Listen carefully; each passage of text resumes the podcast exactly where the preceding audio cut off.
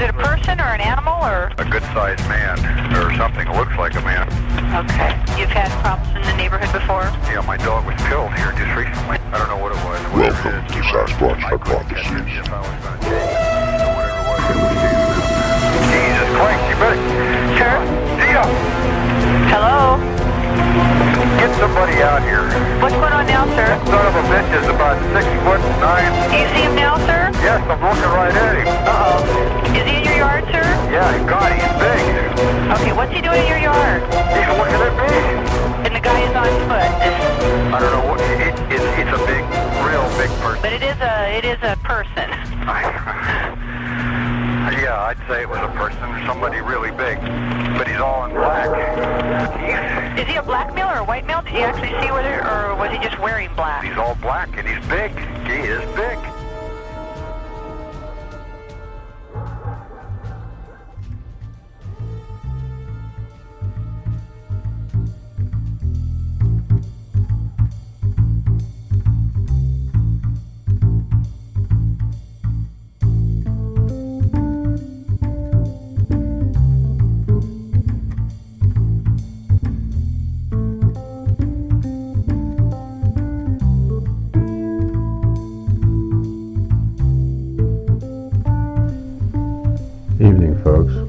Sasquatch Hypotheses. This is episode 3. I've missed the last couple of weeks due to family issues and just life in general. I've received some messages from some of y'all letting me know that you've been listening to the show and you're enjoying the show, and I'm glad to hear that. Love to have the feedback. Anyway, the topic of tonight's show, well, first of all, I've listened to several shows, but Sasquatch Chronicles. I was listening to a couple episodes. Wes had some really good encounters on the last couple of shows. However, there were a few points in the show that I had to take issue with. Let me play the first snippet. When he was looking at you, did you see any of the whites to the eyes, or was it all black?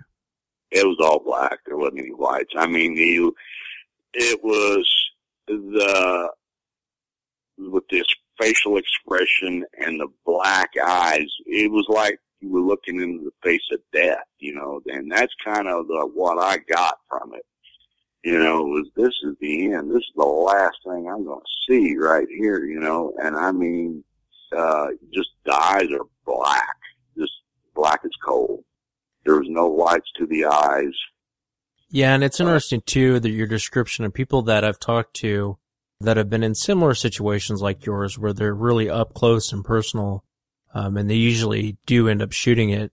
One of the things they talk about is the mouth. You know, they'll say it had kind of a black mouth, black tongue, yeah, and real dark eyes. And the eyes, people who've had really close-up encounters, I don't know that I've ever heard anyone say that they could see the whites of the eyes. I think most people just say they were just black. It was just completely black eyes.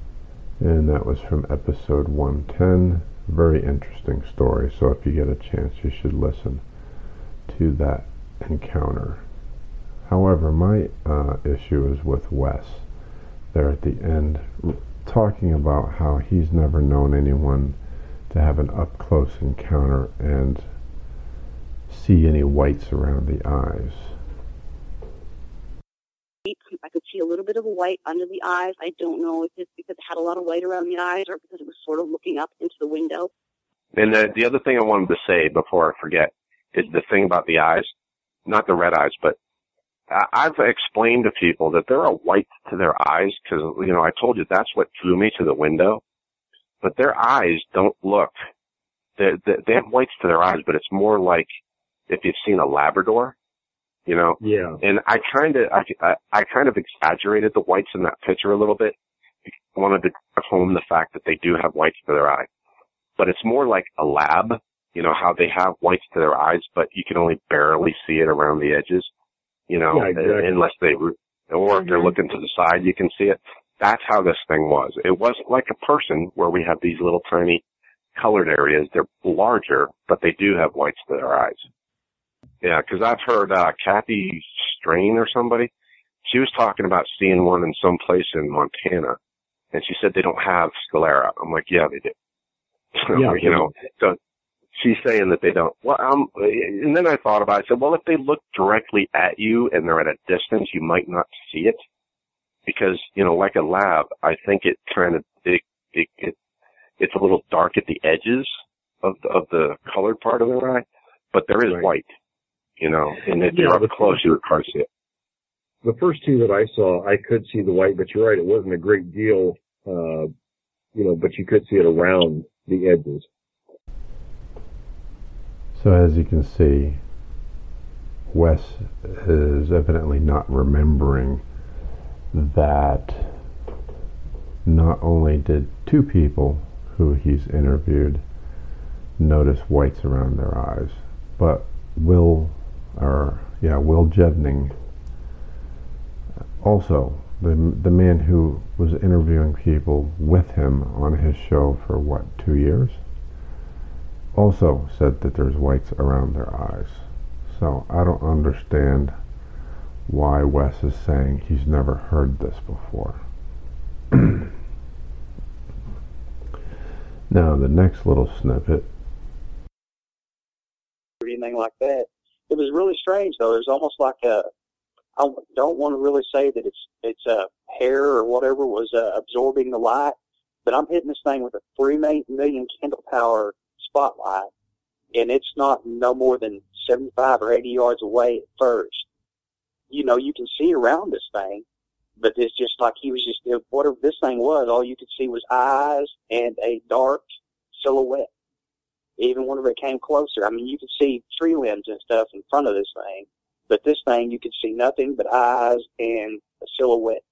Yeah, we've had people in the past describe that. It has to do with, I think what we theorized was it has to do with the pigment of the skin. When the light hits it, it's all with the pigment of the skin to give it that appearance like this light's soaking it up. Yeah, no, that's exactly what it was. It was really, it was really odd.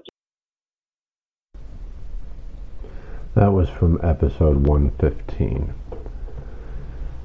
And Wes refers to how, I guess, him and somebody else had theorized that the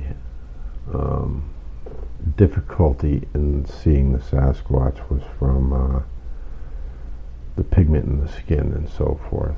So I was able to look up that episode where that theory came out. See, that's the other thing. Their skin kind of absorbs light, except where we have this cat. You know the Halloween cats, the black cats. They usually have the arched back and all that stuff. Right. Well, we have one of those, and I forget what the heck the breed is, but they're actually not black. They're brown, and you can't tell that they're brown until the light hits them a certain way. And then you when you see the brown, you're like, wow, that cat really is brown. And you can't believe that they look so black when you see the brown, because they're really brown. But because of the way their fur is, it refracts the light in a certain way that makes them appear black. And when our cat gets out at night, you can't even find him, because you can actually look at right where he is. And even though you can see the shadows, you can't see him, because he's more of a void than he is a shadow or a dark object. You know what I'm saying? There's a subtle difference. He's more of like an absence of light in that spot rather than a shadowed area. And I think that's what it's a very good description. It made me think about the two that I encountered when I was 16 at about 15 feet away, and it was starting to get dark, so that's a great way to put it, where the skin sort of absorbed the light, because now granted it was a fairly quick encounter, and I was kind of scared, you know, at the time, but I didn't really notice a lot of the facial detail. I did see the eyes. I focused on that. And I think because of the lack of light under those circumstances probably obscured those details. Yeah, and I think that's the problem that some people have with their descriptions, and that's part of the problem with getting a good description of them, is that once the light starts to become less and less, their skin becomes darker, an order of magnitude. You know, it's like a what do you call it? Exponentially becomes darker because they're actually refracting or whatever. They start becoming a shadow, basically. Yeah, or a void of light. Because I did some CG work way back, you know, in the 90s before I started with this peripheral neuropathy crap. And there's this thing called subsurface scattering that you do when you're doing a CG creature. And what it is that most skin has actually multiple layers of color. And there's this calculation that you can add to a surface that's called subsurface scattering, and you can pick, you know, the colors and so forth and that. And what it does is it adds kind of like a refractor index to the surface, and it changes the way that it looks based with light hitting it. And that's what I think is going on with the Sasquatch, is that their skin, the pigmentation in their skin does some kind of strange subsurface scattering where when the light is hitting it, it actually reduces the amount of reflection that's coming back off of it. It's almost like a natural camouflage at certain times of the day. Somewhat, yeah. Somewhat at night, absolutely. At night, they would appear to just be a silhouette cut out in the environment. That's okay. That was from episode 56, which is my encounter. So, as I recall, we didn't theorize anything. I told them about my theory. Which brings us to the topic of tonight's show. Bigfoot cloaking. Now, I wrote this article called Sasquatch Cloaking Hypotheses back in January. I actually think I wrote it in December or November. And did a final version in January for, I can't remember his name, but the guy who does Bigfoot Ground Zero. And at the time he had told me he wanted me to work with him on his radio show, and he supposedly had this network of people across the country and etc. and so on, which I was all for. And I wrote this article. Actually, I had already written this article, but I put it down and I formatted it and, you know, jazzed it up and everything for him to put on his Facebook or website or whatever. And I don't know if he ever did. But shortly after that, he started working with Sasquatch Chronicles and co-hosting along with why is her name right out of my head? Shannon LeGroix. He was co-hosting, and as I understand it, he only co-hosted like one or two shows, and then he got the flu, quote unquote, or something like that, and never did another show. He disappeared around the same time that Will Jevning did, and then Shannon LeGroix went shortly thereafter. However, anyway, this is, I know there's a lot of talk about the Sasquatch Chronicles debacle and what went on with Will and Shannon and everything, and due to my conversations with this guy, I could probably add a little something to that, but that's not for this show. Anyway, this document here is a subject to my tonight's show, which goes along with that last little clip I played. And I'm just going to read the document, maybe hit some points here. It's called Sasquatch Cloaking Hypotheses. I've been an armchair Bigfoot researcher for several decades now. Over the years, I've seen the many changes in philosophies by believers. One recent shift becoming prevalent is the theory that Bigfoots can cloak like the alien in the 80s movie Predator. Skeptics believe this is another attempt on the part of nutbag believers to explain why they are so hard to find. See what have you. I have to say, if you honestly believe that a Bigfoot can make himself invisible at will, well, you are a nutbag believer. Nutbag beliefs aside, I do think there may be some truth to a kind of cloaking effect. Not to the extreme of making them invisible or changing pigment like a chameleon, but in making them extremely difficult to see in certain lighting conditions. There's a very real possibility that Bigfoots, Sasquatch, have physical attributes that allow this. We see examples to varying degrees around us every day. I'm no expert, but I've had various hobbies over the years that involved understanding these effects, such as photorealistic 3D modeling, muscle cars, photography. So let's look at the science behind these effects. In photorealistic CG modeling, you have to add something called subsurface scattering to most organic subjects and some inorganic in order to pull off the perception of realism. This is going back to that audio clip of my interview with them in episode 56 there. This is what I was talking about. And one great example of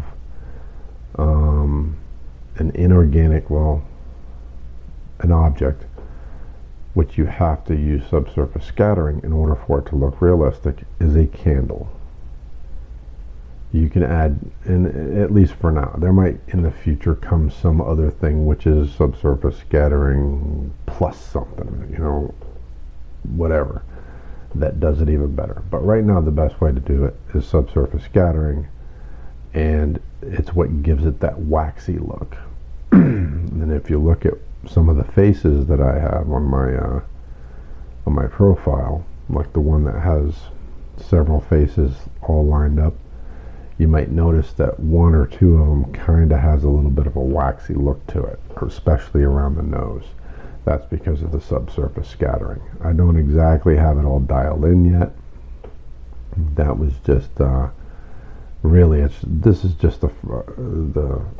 faces I have rendered right now are mostly just a rough first draft almost.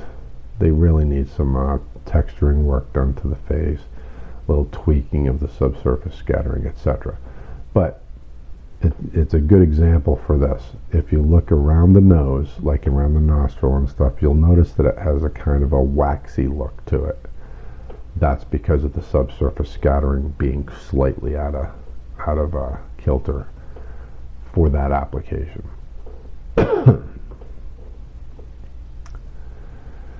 So the reason being that even though we can't identify what it is, we know, I'm going back to the document, sorry. The reason being that even though we can't identify what it is, we know something isn't real if our brain isn't perceiving the subtle changes in color that results. In a nutshell, subsurface scattering is the effect material below the surface has on the light passing through the outer surface and reflecting back. It's what causes our skin to appear different colors based on the angle viewed and angle light hits it from. It adds contrast and texture to the light in addition to the color and texture of the surface itself. A great example of subsurface scattering when it comes to skin is if you have somebody stand behind somebody else, or look in a mirror and have a bright light behind you, and look at your ears.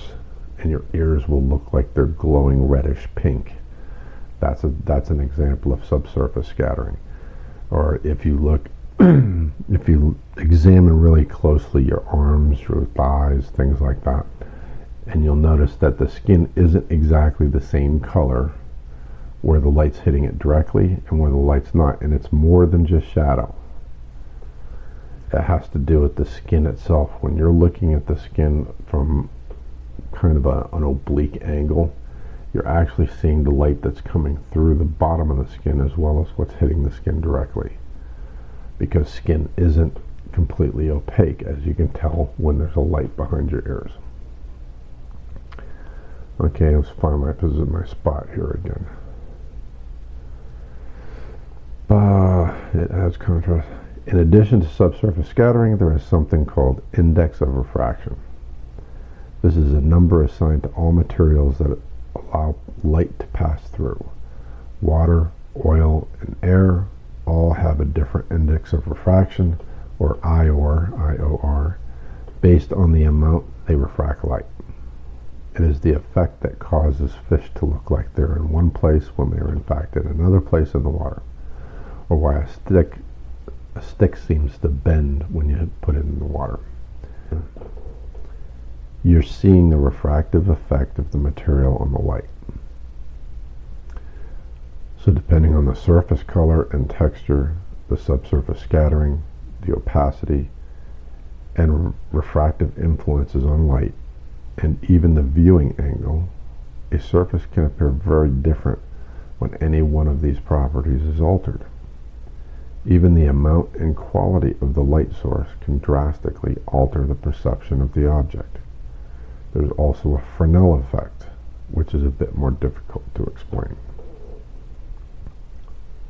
Take, for instance, a muscle car with a $5,000, $10,000 paint job, custom paint job. I once saw a car with a paint job called Mother of Pearl Black. When you looked directly at the car, up close, it appeared that the paint was several feet thick and translucent, as if you could stick your hand into the surface of the car. But the paint was only a fraction of an inch thick, of course. I had a neighbor once with a Corvette that looked maroon straight on when you looked at it straight on, and black as the metal curved away from your viewing angle. That would be a Fresnel effect. So perhaps Bigfoot hair and skin affects direct and indirect light differently, different color spectrums differently, different light intensities differently. Perhaps the oil in their skin and hair has a high refractive effect, causing the surrounding colors to affect their appearance to a larger degree than another animal. So, for instance, if they're standing at the edge of a meadow, but they're in the trees, and they have sunlit green leaves around them, could be that their fur, hair, whatever, takes on a little bit of a green hue to it, especially around the edges. And that green hue is manipulated by the refractive and scattering effect in their fur or their hair, causing it to have varying degrees of green actually on their body. That would make it appear as if they were blending into the background. But if you were to so if you were scanning along the tree line, you could potentially not even notice them there, because it would be like when I was in the military, we wore camouflage BDUs. If you're standing in a tree line, it would be very difficult. You would blend right in. However, if somebody was very slowly, very meticulously looking, they'd see you. And then once they saw you, they would very easily, very plainly see you standing there. However, if they were just scanning the tree line, they would not notice you there. Unless you were actually hidden behind leaves and all of that. However, you wouldn't have to hide behind the leaves because of the patterning and everything else of the uniform. I'm suggesting that a Bigfoot's fur, if it has various Fresnel and scattering effects and that kind of thing, would actually have a natural ability to have somewhat of a camouflage effect on its fur. If it's standing close enough to other colors, it would start to blend in. But it's not going to blend in like Predator from the 80s. It's not going to be like a chameleon. It would just be much harder, much more difficult to see. We have a Halloween cat that is black as coal normally. At least he looks that way. But on a bright summer day when he's outside, he's brown. Evidently, his true color is brown. That's actually his breed. I forget what the name of the breed is, and I've mentioned this in the interview as well. But their fur is literally actually brown, and I don't mean really, really dark brown. I mean like the color of a wallet, say, a brown wallet, not a wallet that if you had it sitting on a table, say, on the other side of the room, it would look black. That's that dark brown.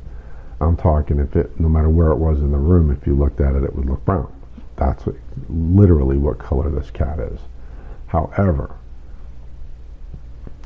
because of various refraction, absorption, Fresnel properties, he looks black in lower intensity light.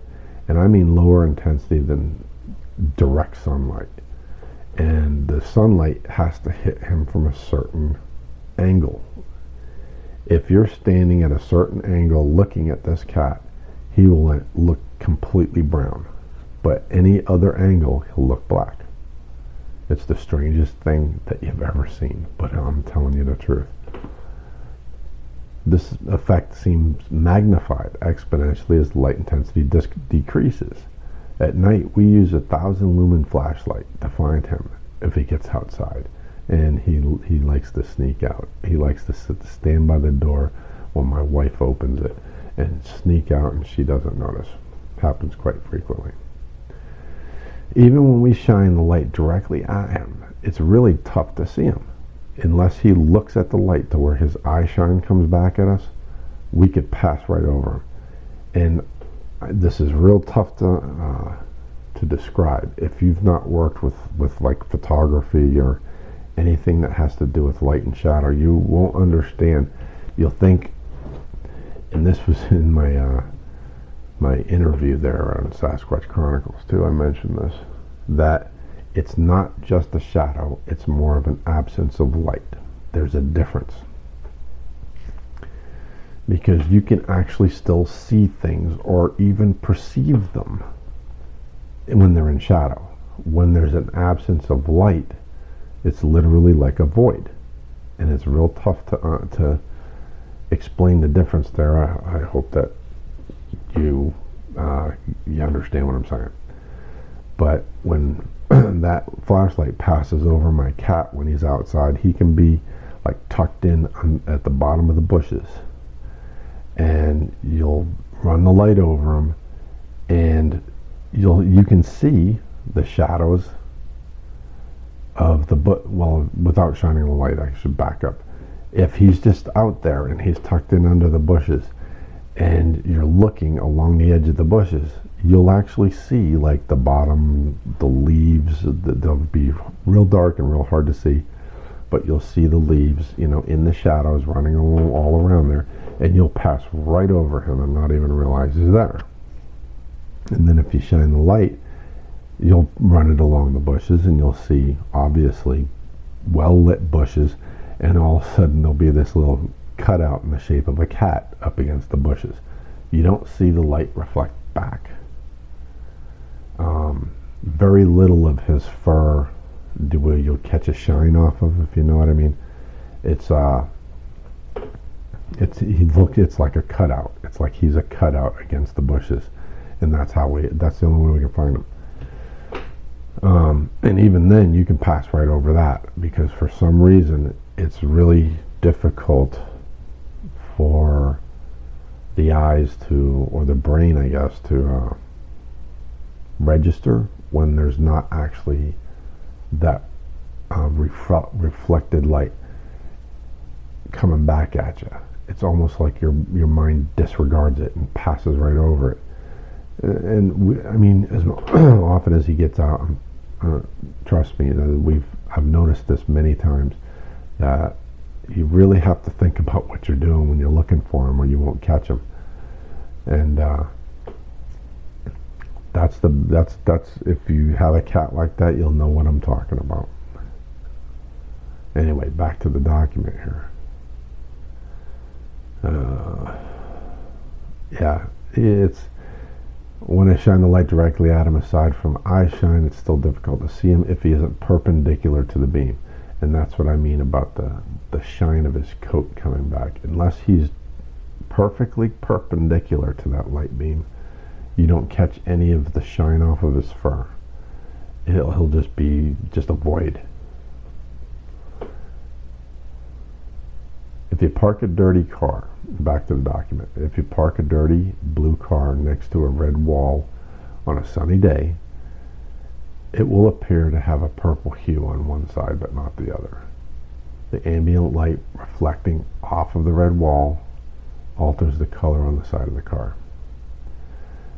That's what I was talking about. If Bigfoot was like standing in a tree line, the sun coming off of the green leaves would start to affect the color of his fur on the fringes, which would cause a camouflaging effect. There are many factors involved in light reflection and the human perception of that light. It isn't a constant from one material to the next simply based on the surface of the material. 2 black cats inside may be 2 different colored cats outside in the sunlight. You might have a cat that's black and then a cat that's this breed like we have. And when they're inside and outside, the one cat will look black no matter where it is, but our cat will look black inside and brown outside, if the light's hitting it that way.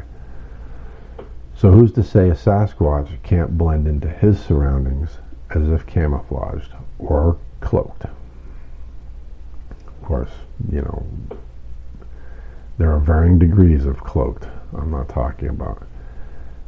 Anyway, his hair and skin may have light-altering qualities beyond anything science currently knows about, making it possible to exhibit less contrast in his environment than we might expect. But not like Predator. Let's keep it real, people. Anyway, so that's pretty much it for this show. I'm cutting it back to a 30-minute format because I'm not going to pay Blog Talk $40 a month to get more time. And until I get people calling in to tell their stories and to discuss things, there's really not much sense in you sitting there listening to me jaw-jack for an hour. So that's the way it's going to be going forward. I'm going to try and get some people coming on to talk about their encounters and maybe some of their things that they've noticed during their encounters. But until that happens, I'm not going to really have any scheduled shows. I'll try to put one out once a week, once every 2 weeks at the most, and they'll be pre-recorded, nothing live. If you want me to do a live show that you would like to call into, please by all means drop me an email at sasquatchhypotheses@gmail.com, or leave something on the, I guess you can leave a comment there on the show, down below, and let me know, and I'll schedule a live show just to do call-ins. But for now, I guess that'll do it. So, good night.